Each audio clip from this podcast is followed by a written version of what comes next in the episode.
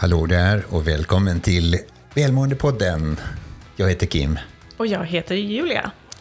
Tack för alla era feedback eh, och eh, tack för att ni ger tummen upp på den plattformen du lyssnar oss genom.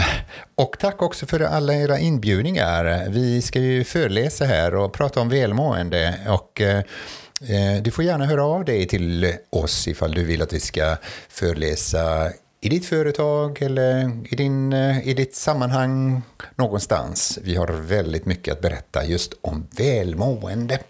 Verkligen, och det kan ju vara så att eh, det kan krävas eh, vanor för att man ska ha ett gott välmående. Så att, eh, varför inte prata om just vanor idag? Och det är väldigt intressant och bra ämne faktiskt.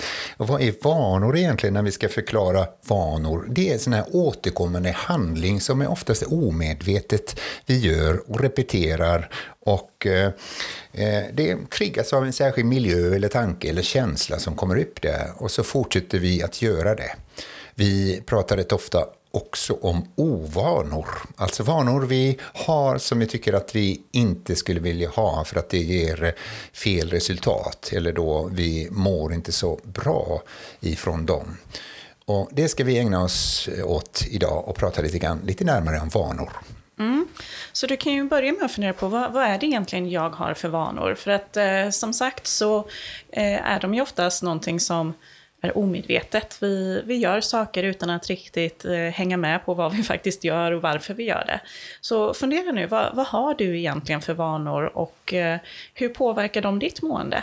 Eh, det kan ju vara så att det är vanor som eh, får dig att må väldigt bra, men det kan också vara vanor som får dig att eh, må sämre.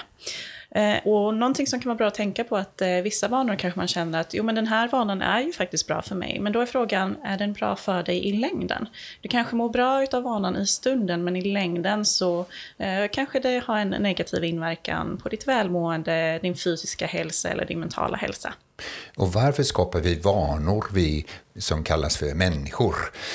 Det beror dels på att hjärnan är lite lat i, sin, eh, till, till sig, i sig själv, då, men också då att, att eh, det hjälper oss att frigöra resurser till annat.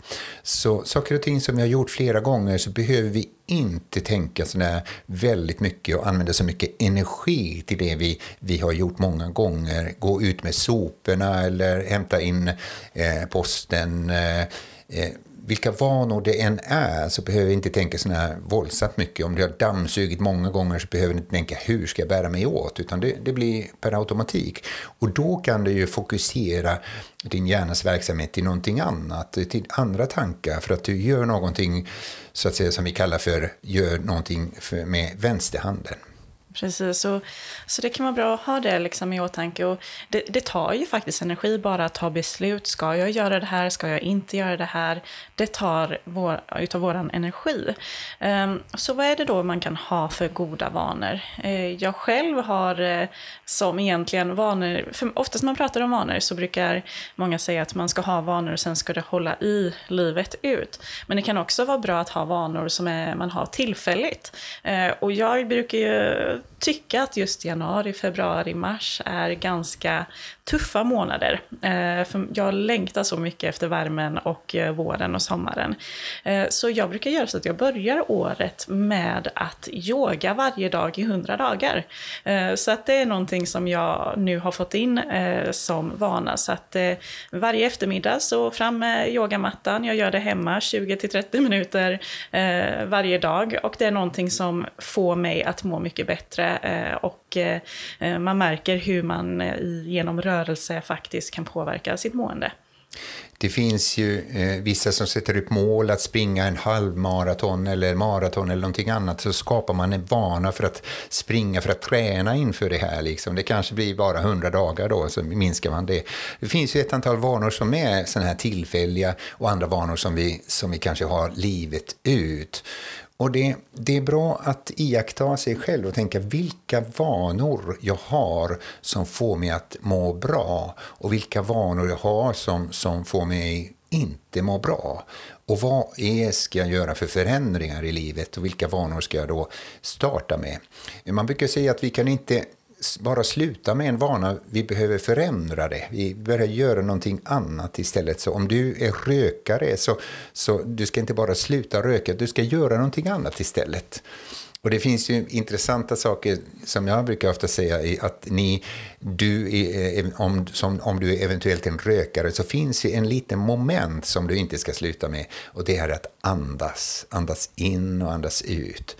Och det har jag uppmuntrat många andra att vi borde bli, flera utav oss borde bli rökare utan cigaretter och bara lära oss att andas, ta djupa andetag och sen så andas ut. Ja, och det här med vanor, det, det brukar ju komma sådana här äh, böcker om vanor ganska ja, ofta faktiskt. Eh, och en av de mest populära den senaste tiden har ju varit James Clear, Clears bok om, som heter Atomic Habits på engelska. Äh, och där så brukar man ju prata om den här vaneloopen eller äh, the habit loop, att en vana handlar om eh, först en trigger, alltså på engelska cue. Eh, och sen har han delat in nästa del i craving och response, alltså vilja och eh, ha en respons till det. Och sen avslutade med en reward. Men egentligen, eh, var det här kommer ifrån, det är egentligen en annan man. Ja, han heter Charles Duhigg som, som bland annat i sin bok The Power of Habit beskriver ju då, han, han, han nämner det tre olika, liksom. först någonting som triggar oss och sen så är det själva beteendet eller den här rutinen vi har och sen så blir det belöning. Det som vi inte alltid tänker på är att även de ovanorna som vi har, eh, då, då är det belöningscentrat som klickar till. Eh, för att den kan inte plus eller minus. Så om du har en ovana som du kallar det för så, så är det då eh, din belöningscentra klicka till och så bara beskriver nu är du inne på någonting som du ska eh, göra även om du innerst inne inte vill. Då. Så eh, det finns ju tre olika eh, ingredienser för att skapa en vana som är väldigt viktigt att tänka till. Nummer ett är det kunskap, att veta vad. Eh, om du nu då ja, får reda på att det här är väldigt nyttigt för dig, väldigt bra för dig att, att eh, ja, nu hittar vi på någonting, hoppa jämfota och så vidare. Eh, så, så det är väldigt, och du tänker okej, okay, det här var intressant, det, det har jag tagit kunskaper till mig. Och också eh, det andra då är det viljan givetvis. Vill du verkligen det här? Det finns ju ett antal människor som skapar en ny eh, vana men egentligen innerst inne finns inte det här behovet eller den här eh, intresse för att eh, skapa det. Och, och där måste man ju hitta sin egen drivkraft för att skapa en vana. Och för det tredje, förmåga. Och det är eh, rätt ofta när vi ändrar våra vanor så lägger vi ribban väldigt högt uppe. Jag ska skaffa så mycket pengar eller ska bli, springa så långt eller hoppa så högt och så vidare. Och efterhand så, så minskar det. Precis som man brukar säga att mitten på februari så blir det tomt på parkeringsplatserna utanför ett gym. För att man har märkt att man la ribban väldigt högt upp och sen så orkade man inte mer. Så vilja, kunskap och förmåga som du ska titta på när du ska skapa en ny vana. Mm. Och då kan det ju vara nyttigt att testa en ny vana och ge det eh, två veckor till exempel och sen fundera på, eh, stämmer den här vanan överens med den person som jag vill vara och eh, kan jag verkligen se mig själv eh, att göra det här dagligen som en del av eh, vem jag är som person? Och sen när det kommer till att bryta dåliga vanor då, det, det, det är ju en utmaning. Eh, det kanske är att man inser att man eh, har en dålig vana som gå ut och röka till exempel, eh, eller att man har en dålig vana om att man tar och äter snacks på kvällarna, exempelvis. Sådana här klassiker som brukar vara. Eh, då kan det vara bra att först identifiera dina triggers. Och oftast är en trigger någonting som vi har omedvetet. Eh, en trigger på morgonen när man ska dricka sitt kaffe kan ju vara att man ser kaffemaskinen. Eh, en trigger till att äta snacks är att man alltid går förbi kylskåpet innan man går till sängen. Så identifiera vad är det för triggers jag har och bli mer medveten. Och det andra är då att eh, just träna på mindfulness, så att när du blir medveten om en trigger, eh, agera inte på den utan stanna en stund, ta några djupa andetag och ta en minut till att verkligen landa i vad är det jag verkligen vill? Är detta någonting som är för mig? Eh, och sen då att eh, ha påminnelser eh, som påminner dig om varför du ska bryta en vana. Det kan vara post-it-lappar, notifikationer på mobilen eller vad som helst som påminner dig om vad det är du faktiskt vill och vad det kan leda till för resultat. Och det är väldigt intressant när man börjar eh, ändra de här, de här triggers. Då liksom. om, du, om, din, om det blir en vana att du sätter dig i soffan framför tvn, då liksom, varför inte flytta på soffan eller flytta på tvn, så kommer du märka att det blir lättare att ändra den vanan och ha, ha någon yogamatta där istället för soffan. Eller, och eh, då kanske du kan googla eller då liksom titta på YouTube, eh, no, no, några rörelser du kan göra och så vidare. Eh, det är väldigt bra att, att titta på vad är det som triggar mig och vad är det då för rutiner jag skapar. Så en utmaning till dig nu då att fundera på vad är det för vanor som eh, först och främst som du har men som du önskar att du hade velat ha. Och kan du också få in de här vanorna i varandra? Precis som vi nämnde här med rökning, att eh, förändra den vanan så betyder det inte att du inte ska ut och andas, utan du kanske ska gå ut och andas men ta med dig någonting annat att göra istället.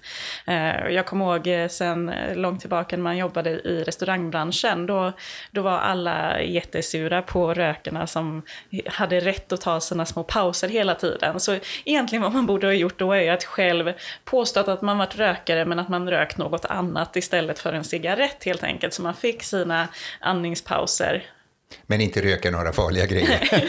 nej, just det. Precis, inte som man brukar säga röka på. Nej, då, nej, då är vi ute och, och cyklar. Hur lång tid tar det att ändra en vana? Och det finns ju väldigt många olika studier om det. Då, liksom. Ehm, jag brukar själv nämna, vilket jag kan ha fel, men brukar säga att om, om det är någonting som, som du gör flera gånger, många gånger per dag, så, så brukar man säga att det tar tre veckor, 21 dagar att ändra den vanan. Om det är någonting som du gör varje dag, eh, någon gång, så tar det åtta veckor, 56 dagar. Det finns andra studier som visar 60, 64 dagar och så vidare, ungefär där. Finns det någonting som du gör veckovis så kanske det tar tre, tre, till, tre månader upp till ett år att ändra en vana beroende på hur ofta du, du gör någonting om du ska skapa en, en vana. Så, så därför är det väldigt bra att i början när du ska skapa en ny vana att, att göra det mer eh, densiteten ofta, liksom oftare, oftare få in det och sen så en viktig sak, börja mäta. Skriv ner på ett eller annat sätt. Nu har jag gjort det här, nu har jag gjort det här. Det, det blir en trigger för dig att se. Liksom, jag vill ha en till bock i min almanacka eller en till notering i min anteckningsbok. Att nu har jag gjort det igen.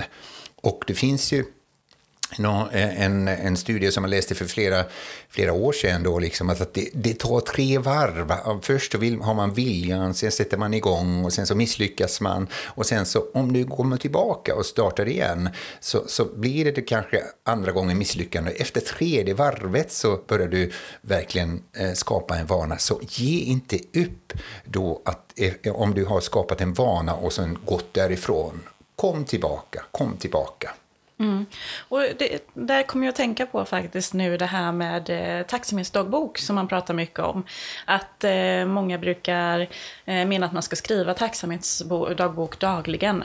Eh, men vad man har sett enligt forskning och studier det är att Eh, den här eh, välmående-boosten eh, blir mycket starkare om man skriver tacksamhetsdagbok en gång i veckan.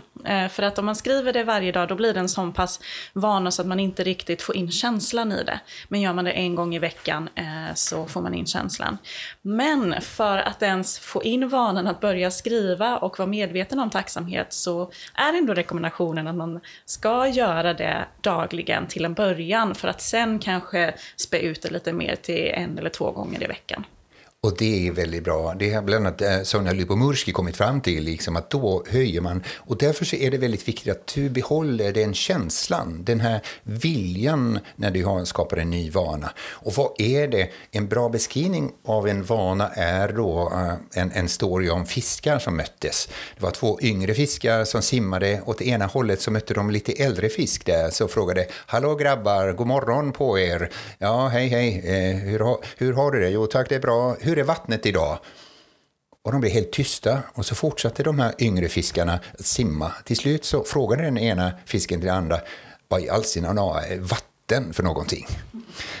Och eh, William James då, som som då liksom eh, eh, den här urfadern till psykologin i sin, i sin bok då, The Principles of Psychology, han skrev just att vanor är som vatten mitten, Att de bildar en fåra och sen så blir det djupare och bredare och så blir det en flod. Och ju mer den rinner desto starkare blir det.